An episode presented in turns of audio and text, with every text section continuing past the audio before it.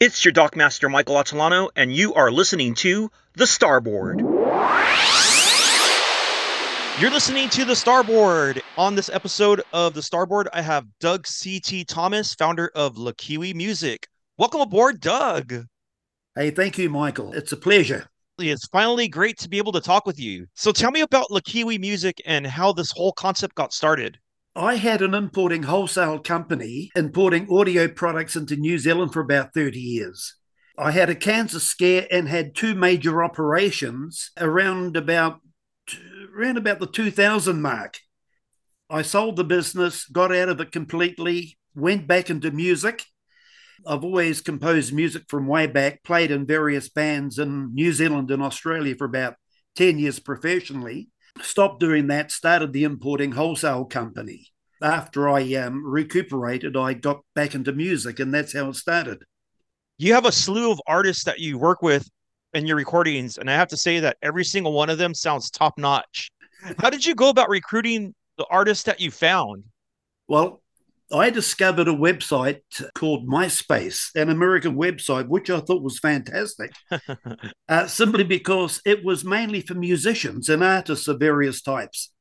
I heard a broadcaster, Debbie. She was rated, I think, the best or second best jazz singer in Scotland. I know that sounds crazy, but jazz is very big in Scotland. They have a lot of great musicians up there. And she hosted several events, the Arts Festival in Edinburgh, I think she hosted those. And the year before that, Natalie Cole did it for several years. Debbie took over that role. I heard her singing and I thought, that's the type of vocalist I'm looking for. I write mainly Latin inspired type compositions. And uh, to me, that's her forte. And the type of music that you write and the music I received from your wonderful manager, Carol Owen, who's been great yes. and instrumental with everything. Your oh, style you. of music is very broad and very eclectic. And so everything that I receive, not one style of music sounds the same as the next song. So your artist that you're referring to is Debbie Davis on vocals. She's a wonderful vocalist, and we had her on a couple of podcasts ago. Her story is also amazing. How do you assemble your band when you go into the studio? Well, I write my music on guitar. I'm a very bad guitarist, but it's just an instrument for me to write music on. I'm left handed. I use unusual chord structures simply because being left handed and having a right stringed guitar, it blends various unusual elements into the music, especially the different chords. Then I use a very simple computer program called Band in the Box. Now, I've had Cubase and various other computer music software programs, but to me, they're too complicated. I'd rather learn a new instrument than learn a computer program. And so I send it all off on MP3 to Clark Sawley, who lives in Scotland. He's worked for people like Average White Band, Big Country, Simple Minds. He's done sound for bands such as Spandau Ballet, Depeche Mode, even Tom Jones, and many new bands up there. So he's excellent. He, he plays a fantastic keyboard. You hear him on all those songs. He also plays a very good bass. So he's playing bass as well. He gets various Scottish musicians. Because of COVID, he was very limited. People couldn't travel. So he had to make do with the musicians up in that area. He lives about 80 or 90 miles north of Edinburgh, Kilmarnock. To me, he does a fantastic job that's a wonderful, great arsenal of people that he's worked with. Your music sounds very polished. Your music stands toe to toe with anybody else that I've listened to and any other music that we receive from different sources. It's very easy to listen to, but not just that, the instrumentation is great on there. However, everything that I hear, you're the man behind the curtain. I prefer it that way. So you play the primary guitars, correct? I have two other producers Mike McCarthy from Manuka Studios in Orewa, north of Auckland. He's a great producer, arranger. He's produced hundreds and hundreds of full CDs for various artists around the world. And also Stu Pierce, another keyboard player, recording engineer. Some of the songs you've played, they've had the three of them doing various songs for me. Uh, all very good, all very professional. Now, our main guitarist is Harvey Mann, who was in the underdogs with me in New Zealand in the late 60s. He's living in Australia. He does a lot of work for movie companies in America, but he plays the odd guitar for me when I think there's a song that suits him. He was on the latest one, Song for Miles, that you played the other night.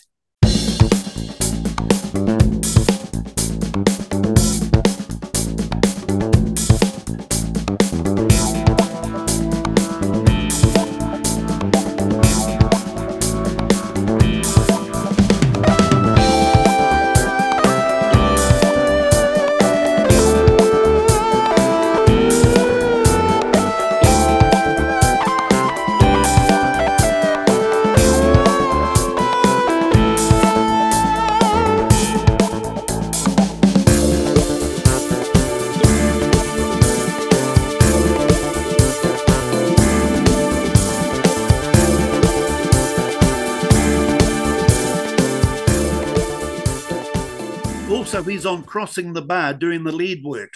And to me, he plays as good as anyone in the world, if not better.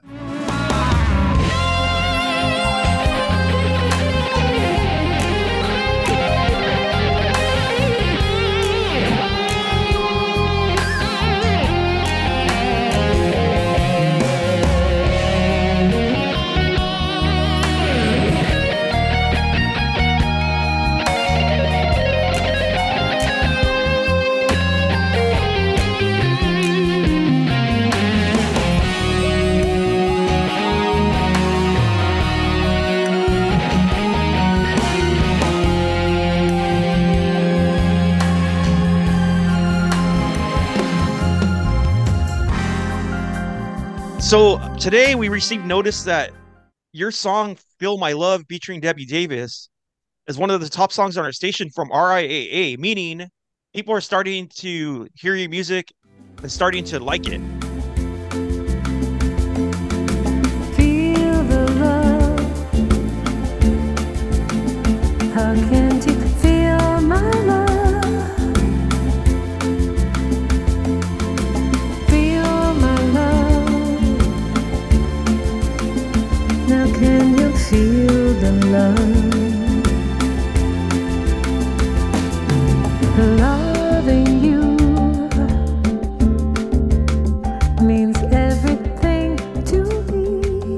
Congratulations to that. Oh, thank you. Thank you.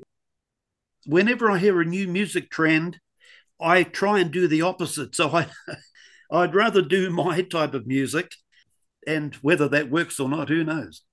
Tell us about Sacred Peyote Cult. Okay, well, Clark Sawley is the keyboard player. We get Harvey Mann to play guitar on the odd thing. He has his own musicians over in uh, Scotland, he uses occasionally different ones. It's just a style of music that's not suited for Debbie or anyone else. It's more ambient rock, so to speak. A different genre again, which I always have liked writing it blends into almost like smooth jazz territory. When I was 12 years old, I started listening to jazz like the Modern Jazz Quartet. Milt Jackson on vibe, to me, fantastic. Piano, vibes, double bass, and drums. Then a friend of mine started importing records by Art Blakey and the Jazz Messengers. People like Clark Terry, Horace Silver, brilliant musicians. And that's where I started listening to that first. And then I went to rock later on. But I started with a jazz background listening to all the American jazz greats Miles Davis, Charlie Parker, of course, Art Pepper, incredible musicians. And uh, that's how it all started. So I try and keep, if I can, that jazz element. You seem to have a broad background also with your circle of musicians and people that you know in the music industry. So how did you find your way with love? I was in Los Angeles at the time, just for a week or so on holiday. And I went to a record shop, I think it was in the Valley. And there were two CDs I saw by Love. And I hadn't heard of the band for years. And it was always a favorite band of mine in the, the late 60s, always. They were so different. And that's what appealed to me. So I asked the, uh, the female at the counter serving, I said, Is this group still playing? And she said, sadly, no. Arthur Lee's doing nothing. I said, What? He's a huge talent. I've been a fan of his since way back. Got back to New Zealand with the two CDs and I started asking around, What's he doing? No one knew. I finally got hold of a contact who gave me Arthur Lee's mother's number in Chicago at the time. now, she's a very interesting woman. She taught Muhammad Ali when he was in a type of reform school when he was a young boy, and they kept in touch for years after that. Anyway, we talked, and she gave me Arthur's number in LA, in I think it was in Studio City. So I contacted Arthur, rung him up, and I said, What are you doing? Nothing, nothing. I said, You've got a huge talent. Why don't we get something going and let's get some music going? He said, Yeah, call me when you're in LA next. I said, I'm in Hong Kong next week. Instead of coming back to New Zealand, I was importing hi fi from there as well as Japan and everything. He said, Call in and see me. So instead of coming back, I went to LA. That was in 1994, I think it was. And uh, we've been mates ever since until he passed away, 2006. That is such an interesting story because Love is a band I think that's highly underappreciated. Totally. One of the things with Love is they were one of the influential bands that influenced bands such as The Doors, Janis yes. Joplin, yes, Jefferson Airplane. They put a lot of the rock and roll from the 60s on the map from Southern California. Basically, they paved the way for a lot of these bands, and then these other bands came and just became worldwide phenomenons. Exactly. By the time I had gotten back into the music industry, I know I had mentioned that I had ran sound one night for their show, and yes. I didn't know who they were when they were booked. I'm not saying I hadn't heard their music. So before the band even started, and this is a smaller venue, I think it holds maximum of 100 people, but they were charging a little more. And so the owner of the place had me, he told me no guest list for this band because okay. seating is limited. So I didn't know who Johnny Echols was, or I hadn't recognized him. And so I, I asked him when he came in, hey, I'm checking people in right now. You know, we don't have a guest list. He's like, what do you mean we don't have a guest list? just the way he was talking, I was like, oh my gosh, I totally pissed this guy off. And it turns out to be Johnny Echols. Yeah. And then I just felt bad because I was only doing what the owner of the venue was asking. And cool. sometimes the owners have you do things that they wouldn't do. So anyway, Johnny Echols comes in and then I started talking to him and then they were just fantastic. It was such an honor for me to be there that day it's funny that you had mentioned them and that you have a sort of history with them in a different way. And also, 1994 was a lot more difficult to get a hold of people. So kudos on that. It was. So is Le Kiwi a project itself, or is that your publishing company, or is that your label, or what exactly is Le Kiwi? Well, that's really a label, just a very small label. We're expanding day by day. But I recorded a CD of Le Kiwi music and it was more ambient, not as rocky as Sacred Peyote Cult.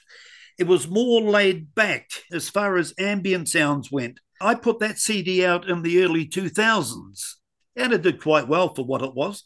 Unusual music still sounds fairly timeless even today. And you're playing Crossing the Bar from that CD, which now has gone over to Sacred Peyote Cult because that's more that genre.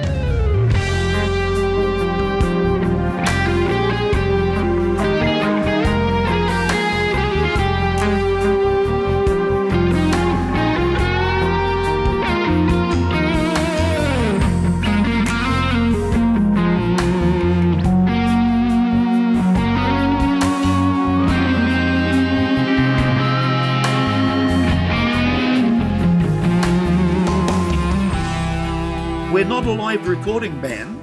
People want us to play live, but no, it's mainly recording. When I first received your music from Carol, I wasn't sure how to receive it mentally. So what I did is I just put it in rotation. Is this something that you've just been accumulating over time? Well, I've been writing music since the 60s. Some good, some terrible, but uh, we just keep on going. And I've written hundreds of songs. I've got a huge back catalogue, not even recorded yet.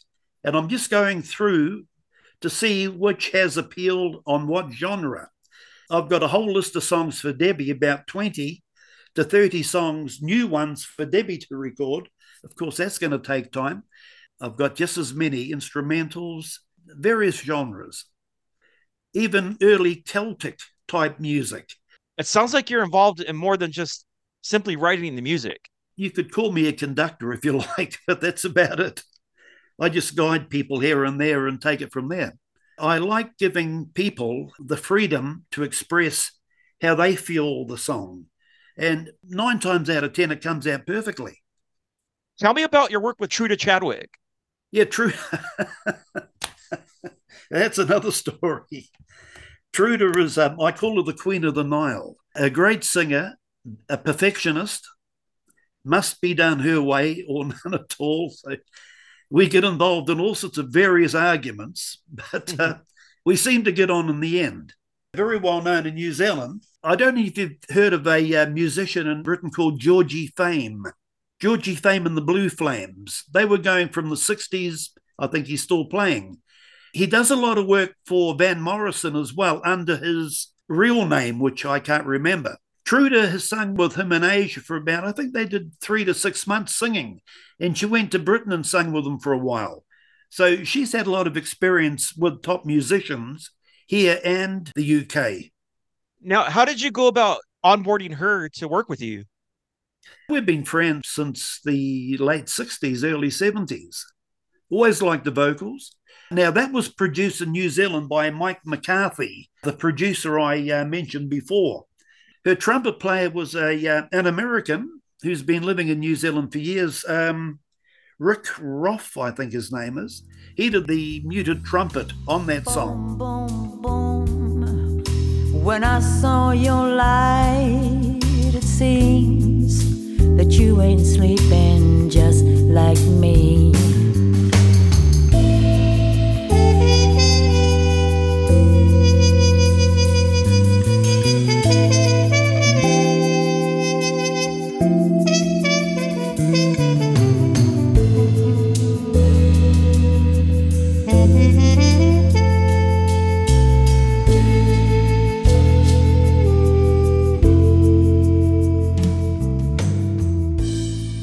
There's so many different elements going on with each and every artist that like i said once again it doesn't sound like anything else that you released before but everything that you released has a sophistication to it. Oh thank you. And so she's no different and she's completely a different vocalist than debbie davis is. Oh totally different. What are you currently in the works on with your music as we speak? Okay right now debbie davis has got six songs she's working on right now doing the lyrics some melodies.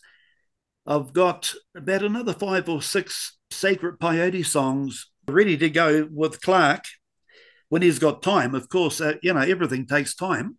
I really need a local band in New Zealand of different musicians, uh, which I'm looking at at the moment too, to do other projects. But I write a lot of music, and you know, there's over a hundred still not even recorded yet. So you're eventually planning on doing live performances, correct? No, no, I'm sick of that. No. no, I leave it to the young guns. I live in the country, not far from a beautiful mountain. I live alone, and that's how I do it. So nothing really changed. So now, how do you go about getting the drummers? Because your drummers are all just fantastic. Uh, well, Clark arranges that. Being Scottish, there's no shortage of good drummers in Scotland. So Clark does that over there when Harvey Mann plays, he lays down the track in Australia, all in waveform, wave file, and um, sends it back to Clark. We're in different countries. Debbie's in Spain. She does the vocals in Spain, sends it back to Clark in Scotland. Harvey does the same from Australia to Scotland. I send all my demos to Clark in Scotland. So it's um this is a great thing about the digital age. To me, it sounds like you're in a band. Well, in the old days when we were playing in bands in the late 60s, early 70s, to get into a studio, the two inch tape tracks, the reel to reel players, and all the studio gear, you were looking at 250,000 plus. Now, with digital technology, you can get a good home studio for about 10,000 less. So that's the beauty about digital. I still love the analog warmth, but digital is so convenient a lot of things have changed with digital, especially within the past five years. Interesting that you could do a lot of stuff even on your phone. Yes, and, you know, oh, eh, very true. Just they're starting to fine tune a lot of those frequencies. Tell me about your father and his history as a merchant marine building yachts. I thought that was interesting. Just before the war started, my father, Godfrey Thomas, he won the New Zealand amateur boxing title in the, I think, featherweight division, very small.